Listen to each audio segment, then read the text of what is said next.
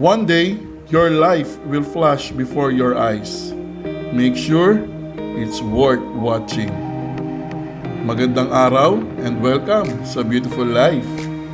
Harmony of Life. Kamusta na? Sana lahat kayo ay nasa mabuting kalagayan at patuloy na hinaharap ang mga challenges sa buhay. Ang ibabahagi ko sa inyo ngayon ay ang tinatawag na dying is part of living. We are all born to die.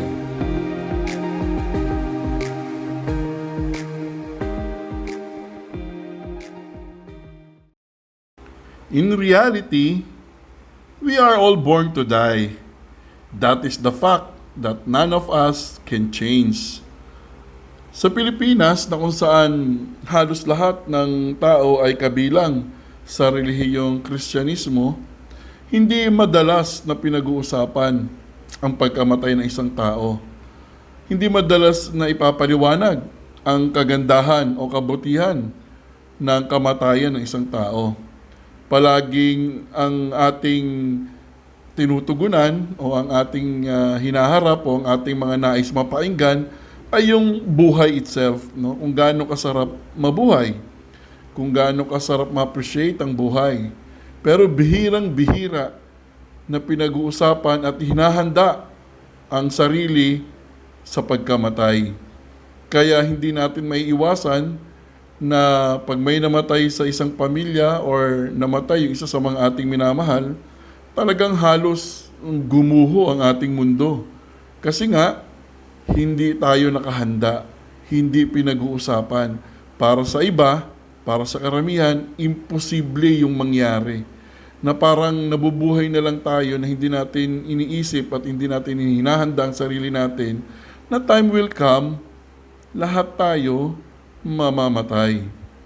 Katulad ng madalas kong sinasabi, dalawa lang ang totoo sa mundo.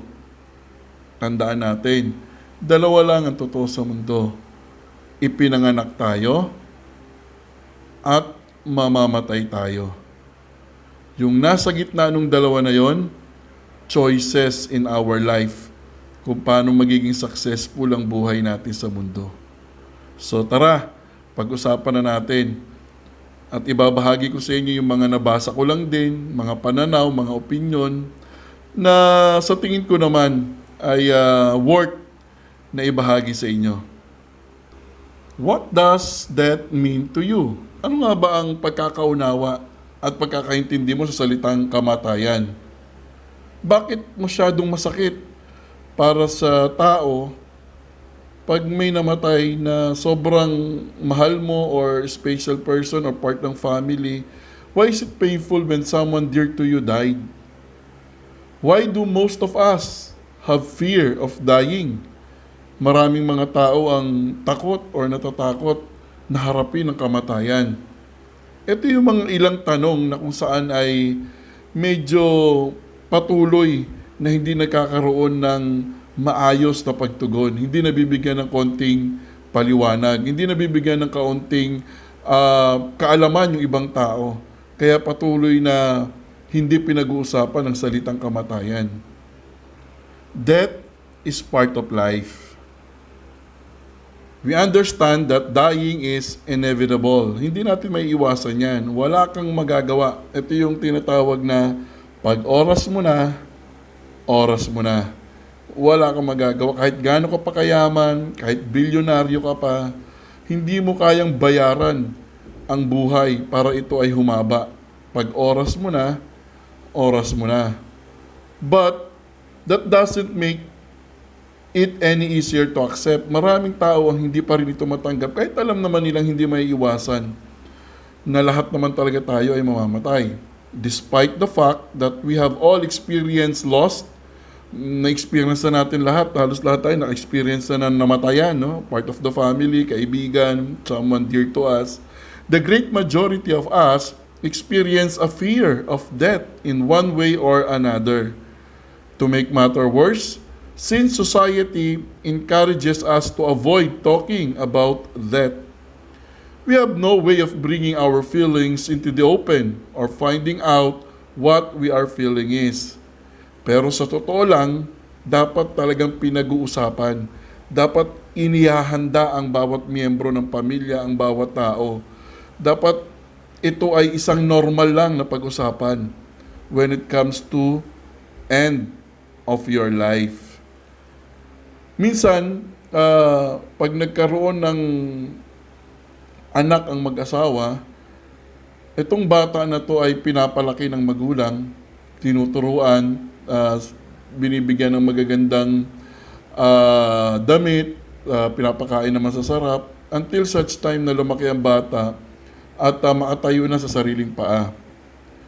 Doon sa part na pag-aalaga ng bata mula sa panganak siya hanggang sa lumaki, may mga tao na inaangkin na yung anak nila sa kanila yon pag-aari nila. That's the time na nagkakaroon ng link between ownership and yung tao na inaangkin mo. Katulad nga ng example natin is yung anak. Kaya pag eventually namatay yung anak, hindi ito matanggap ng magulang. Why? Kasi nga, pag-aari niya yung anak. Akin to. Namatay. It's so painful. Pero kung pinag-uusapan ito sa bahay, it, ito ay binibigyan ng magandang paliwanag na in reality, in reality, ginamit lang ang katawan para lumabas ang isang tao. And by nurturing that person, siya ay bubuo din ng bagong pamilya niya eventually. And that is the cycle of life. Pero dahil hindi ito naiintindihan at nauunawaan, masyadong masakit sa atin na parati nating inaangkin yung mga taong nanggaling sa atin. Yung mga taong minahal tayo, mga taong minahal natin. Kaya masyadong masakit pag sila ay nawala, pag sila ay namatay. There is this concept uh, that is called celebration of life. Uh, meron ako isang vlog uh, patungkol sa celebration of life. Uh, I hope you can watch it also for you to understand better. May idea na pag may namatay na mahal natin sa buhay, hindi natin ibubuhos dapat yung pain. Dapat ang ginagawa natin to celebrate the life of the person died. Yun dapat ang ginagawa. We need to let go of that person and we need to accept na hanggang doon na lang ang kanyang buhay. At dapat tayo magpasalamat kasi nakasama natin siya, na-appreciate natin yung panahon na nakasama siya. Pero yung magpo-focus tayo doon sa idea ng pain, ng agony, ng hurts, ng loss, kasi wala na siya, lumalabas na hindi natin naiintindihan at nauunawaan ang takbo ng buhay na meron tayo. The mere fact na nabuhay ka, eventually, mamamatay ka. And you need to accept it. What does living mean to you? Ano ba ang ibig sabihin sa iyo ng buhay? Or nabubuhay? Ano ba ibig sabihin sa iyo niyan? Kasi depende kung paano mo ito ini-interpret for you to understand that the actual daily living usually happens sa mga typical na mga tao ay yung mga nasa opisina. Yan. Sinasabi nila ito ang buhay nila. Mga nasa factory, mga nag-aaway, yung mga may ambisyon. Everlasting struggle in a relationship. Yung mga brutality, violence, hopes, distractions, pleasure, fears. All that is living. Lahat yan, sasabihin ng ibang tao, part ng kanilang buhay. But what is actually going on? Sa iba naman, earning a livelihood, the intellectual reasoning, technology, the immense progress of science has made. Usually lahat ito part ng takbo ng buhay. And then there is this sorrow, endless conflict, occasional joy and pleasure, remembrance of the things that are gone.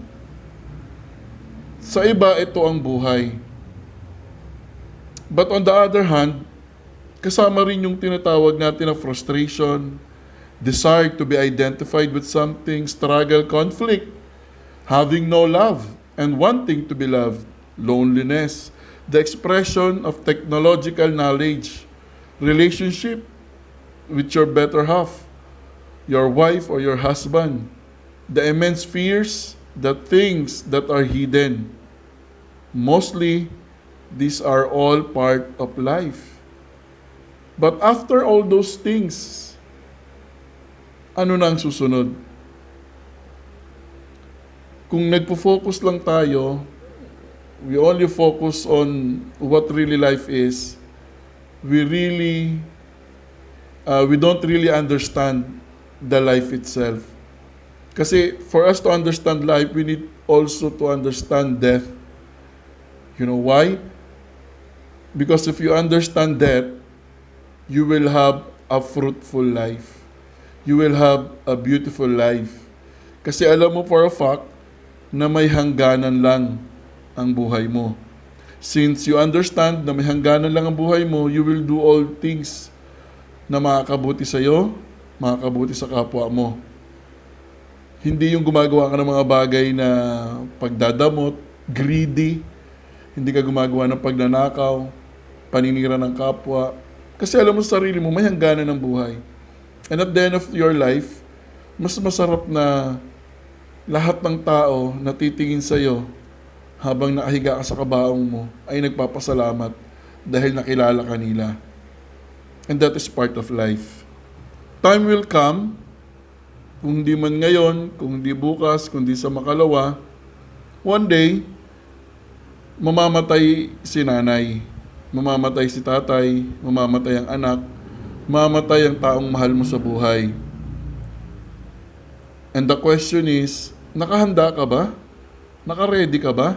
Tanggap mo ba? O patuloy mo itong iniiwasan at nakasiksik sa isip mo na habang buhay mo silang makakasama? The mind avoids death because it doesn't know what is going to happen. Basically, the mind says, I know the living. How, however troublesome, however painful, however pleasurable, however agonizing, destructive, that is all I know, and I hold on to that. I don't know the other. I can speculate, I can invent, I can rationalize, I can have marvelous beliefs about it. But the fact is, I cling to unknown. Yun ang sinasabi ng isip natin. Yun ang sinasabi ng sarili natin. Kaya ayaw natin pinag-uusapan o ayaw nating alamin kung anong kamatayan. The mind is always seeking security in relationship, in something permanent. The mind is always demanding it, and that security is within the field of the known. The known is being knowledge, experience, memory. So, yung pagkatao natin, tayo mismo, yung pag-iisip natin, nandoon tayo sa idea na takot tayo mag-isa, na masyado tayong umaasa doon sa mga taong nagmamahal sa atin o minamahal tayo. Hindi natin kayang i-separate yung sarili natin at ihanda yung sarili natin sa panahon na magtatapos na ang buhay natin. So one can say living is a great struggle with occasional flashes of something else. And it is known. And death is the unknown. And so there is a battle between the living, the known, and the death, the unknown. Yung pananaw na kung saan may pagkakaiba ng tingin sa buhay at pagkamatay, ito yung struggle na nangyayari sa ating pag-iisip at sa ating pagkatao. Hindi natin binibigyan ng pagkakataon na unawain na may na may pagkakapareho at magkasama ang living and death. Because without death, how can you live? And living itself will end in death. So, logically, walang sense kung nakafocus ka lang sa living at hindi mo hinahanda yung sarili mo sa death.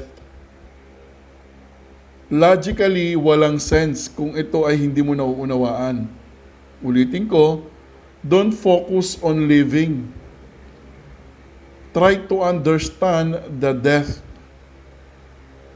So eventually, living is known and death is known. And I can assure you, you will have a beautiful life if you understand both the living and the dead. Those who believe in the resurrection and those who believe in reincarnation, those who only worship the present, they are always living in the known. What is it that is known to which we cling on? Cling to life? What for? Isipin natin mabuti. Kung ang palagi lang nating tinitignan yung alam natin, then binibigyan natin ng limitation yung buhay na meron tayo. Try to discover the unknown, which is the death. Try to discover, try to understand, para magkaroon ng reason yung buhay na meron ka. Existence embraces both life and death. And in a way, death is the test of the meaning of life. As I told you before, you will have a beautiful life, harmony of life.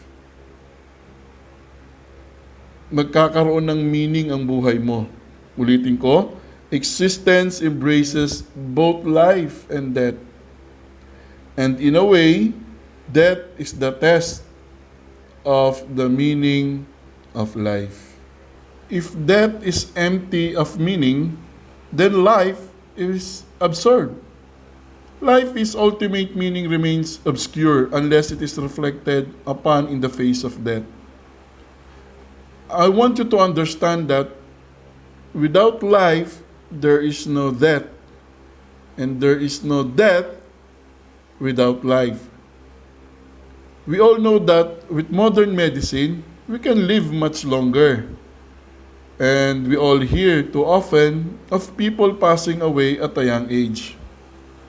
Human life is on its way from great distance. It has gone through ages of experiences, of growing, suffering, insight, action, and everything. We are what we are by what we came from. There is a vast continuum preceding individual existence. And it is legitimate to surmise, to assume that there is a continuum following individual existence. Human living is always being underway, and death is the final destination of life. Mas maganda na naipapaliwanag at nagiging bukas ang isipan natin na maunawaan na ang buhay at kamatayan ay magkasama. Hindi sila pwedeng paghiwalayin. Magkasama sila. nag exist sila sa atin. Sa mundo na meron tayo ngayon. There is no point in dwelling on the worry side of it as it does not do any good. Instead, you must embrace life to the full and live every day to its maximum, knowing that death will come your way. Do what you want to do in your life and go to places that you have always dreamed of. Be what you want at all times and be glad for what you have. So at the end of your life, you are satisfied and fulfilled. And that is life. Understanding the reality of life. So the question is, what really happened when we die? Well, in reality again, unfortunately, no one has ever come back to tell us what it's like or what it is like on the other side. Although there is some phenomenon or some story in YouTube or in news na merong mga namatay ng 5 minutes, 4 minutes or something or tapos nabuhay ulit at sinasabi nila ito yung nakita nila in the afterlife. And that is their story. But in science, in proving that, wala pang ganon, no? So hindi natin alam lahat. Uh, I still remember when uh, my mom, no, before my mom died, nagkukwentuhan kami ng mami ko. Sabi ko sa kanya, kasi noon parang ang takot ko ata noon about sa multo, about ghost, no? Sabi ko, Mami, may multo ba? Ang sagot sa akin ng mami ko, pag ako namatay, at nagparamdam ako sa iyo, hinawaan ko yung paa mo, ibig sabihin may multo. So, tarang tumatak sa isip ko yun. But when my mom died, so, hindi naman nangyari yun. Kaya parang pinurob niya lang sa akin na walang multo. But definitely, there is life after death. But, but yung kwento naman ng multo is another story. Pero yun yung parang idea na wala pa talagang nakakabalik at kayang patunayan kung ano yung meron sa kabilang buhay. We all have to wait to find out, no?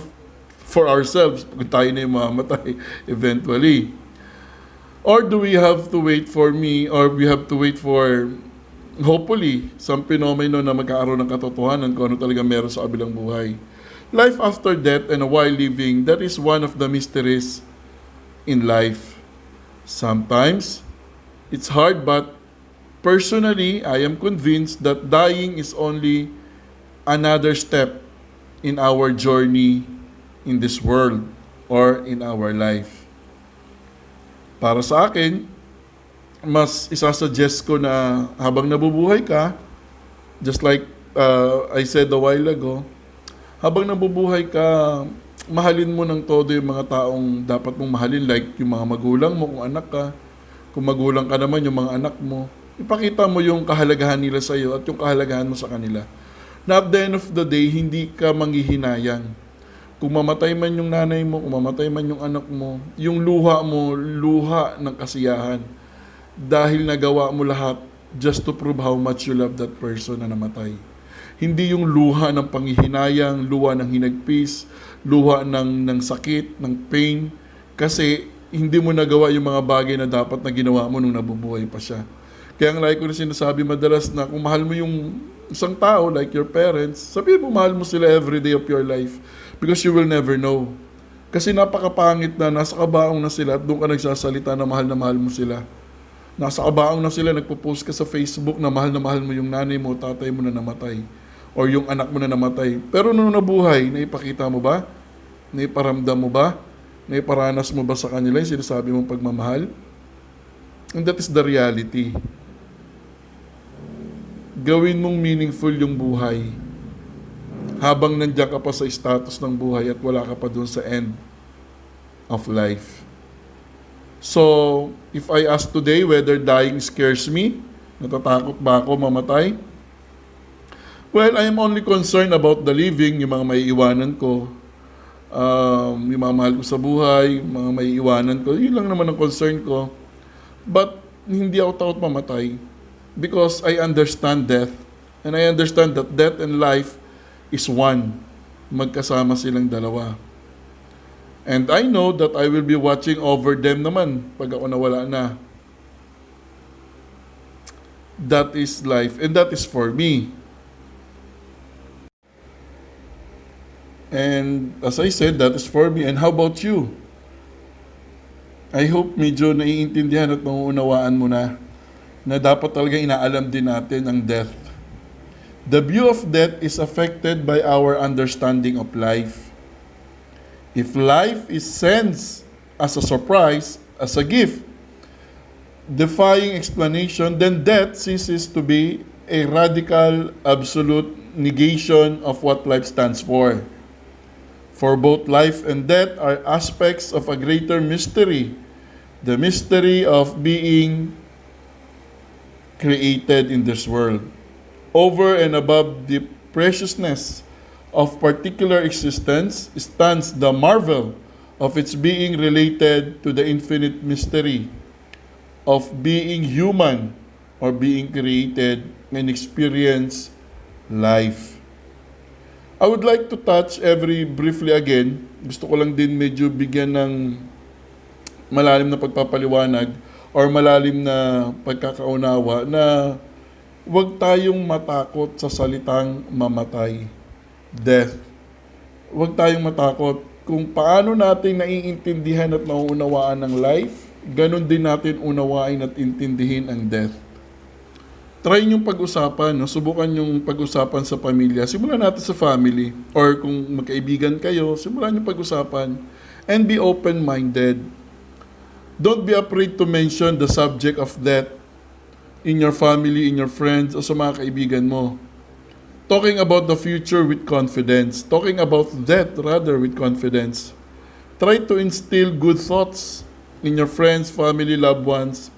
And don't be frightened of what they think or what might they think. No, pag uh, diniscuss mo sa kanila yung death, gusto mo lang ipaliwanag. Kasi sa isa sa mga parang kultura ng mga Pilipino na pag pinag-uusapan, pag nagsasalita ka about death, parang premonition na mamamatay ka na. Kasi parang nagbibigay ka na ng ng habilin, no? Pero isa ito sa mga stereotype and then isa ito sa mga pamahiin ng mga Pilipino na hindi pinag-uusapan ng ang death. Kasi nga parang ibig sabihin kung ikaw yung nag-open up ng death ibig sabihin mamamatay ka na no? Yung tinatawag na habilin. Nagpaparamdam ka na. But in reality hindi iyon ganon. It's better lang for us to understand death the way we understand uh, living or the way we understand life. As I mentioned um, a while ago. Actually isa sa mga best practice nga dapat ano eh Ah, minsan dapat kaya mong kaya yung pag-usapan sa pamilya kung ano yung gusto mong mangyari pag namatay ka na. Halimbawa, as a, as a person, sasabihin mo sa kanila na time will come, talaga naman mamamatay ka. Hindi mo lang alam kung kailan, kung paano, at kung saan. But for the meantime, pwede yun. Pwede nang sabihin nung, nung isang member ng family, isang kaibigan mo, or loved ones, or anyone, na, uy, pag ako namatay, gusto ko ano ah, ah, maayos yung kabaong ko, gusto ko ganito yung kabaong, gusto ko ganito yung libig, gusto ko ganito yung mga tugtog. And uh, ito yung mga gusto kong taong pumunta sa akin, ito yung gusto kong eulogy. Kasi in that way, naiintindihan mo at alam mo kung ano yung mangyayari pag namatay ka na. Hindi yung patay ka na, hindi mo alam kung ano yung ginagawa nila para sa iyo. Uh, you have to be open-minded. We have, tayong lahat, I encourage everyone to be open-minded when discussing death. Kasi kinakailangan talaga nating i-absorb at intindihin, inculcate into our mind, into our soul, into our heart, um, na talagang mamamatay tayo. And we need to prepare for that also. Hindi lang yung sa living. Buti nga yung baby, pag nabuntis ang babae, pinaghahandaan ang kanyang paglabas sa mundo. Diaper, gatas, ninong, ninang, everything and anything, binyag. Lahat yan nire-ready at pinaghahandaan. Pero sa kamatayan, wala. Di ba? Walang nagre-ready, walang naghahanda. Kaya nabibigla ang lahat. Kasi nga takot tayong pag-usapan. But, pero dapat ito pinaghahandaan din. Kaya ngayon nabanggit ko kanina celebration of life on my next vlog. Sana mapanood nyo. Doon pwede natin gawin yon celebration of life, na ang pinag-uusapan, ang, pinag, ang pinagdidiwang natin, nung nabubuhay pa itong tao na to, we celebrate the life of the person who died. Okay, so it's a good practice na ano na maunawaan ng pamilya, na maunawaan ng bawat tao na importante na malaman natin ang halaga ng kamatayan. If life is a pilgrimage, death is an arrival, a celebration. The last word should be neither craving no bitterness, but peace and gratitude. Life is for living, as death is just another step in the journey of life. Beautiful life, harmony of life. So, I hope may naintindihan at maunawaan kayo ha, doon sa ibinahagi ko sa inyo. Medyo para sa iba siguro nakakilabot, nakakatakot pag- pag-usapan. But I hope maging open-minded kayo. Out of the box. Tanggapin natin ang katotohanan at ang realidad na dalawa lang ang totoo sa mundo. Pinanganak ka, mamamatay ka. Ang nasa gitna niyan, choices kung ano yung mangyayari sa buhay na meron ka. But nevertheless, you have to accept it. Beautiful life, harmony of life. So dito binahagi ko lang sa inyo yung mga nabasa ko lang din na sa tingin ko naman worth it na ibahagi din sa inyo. Ah, mga nakita ko lang din naman ito na pinagsama-sama ko lang and then binahagi ko sa inyo. Ganun lang naman ang beautiful life eh. Ah, pinapaliwanag lang natin mga bagay-bagay na kung saan minsan parang hindi natin binibigyan ng atensyon na hindi natin alam nagiging bahagi pala ito ng buhay natin. Na ito pala ay nagpapaganda rin sa buhay natin. So that is beautiful life. Harmony of life. So maraming salamat sa pakikinig ha. Please do like pa rin um, Beautiful Life sa Facebook. Subscribe pa rin kayo sa YouTube. Please encourage your friends, um, yung mga kaibigan nyo na malike din naman yung Facebook and makapag-subscribe sila sa YouTube. So patuloy lang ako magbabahagi, magbibigay ng magagandang topic, interesting topics about beautiful life. Um, habang ah, nasa bahay tayo lahat because of quarantine. But I hope patuloy na nagkakaroon kayo ng idea, patuloy na lumalakas ang loob nyo, patuloy na gumaganda ang buhay nyo. Because of this vlog. Beautiful life, harmony of life. So tandaan natin ha, we only die once. But we always live every day of our life. Ang sarap, sarap mabuhay. Lalo na kung alam mo kung paano mabuhay. So this is Ems once again. Thank you for watching. Thank you for listening. Beautiful life. Harmony of life.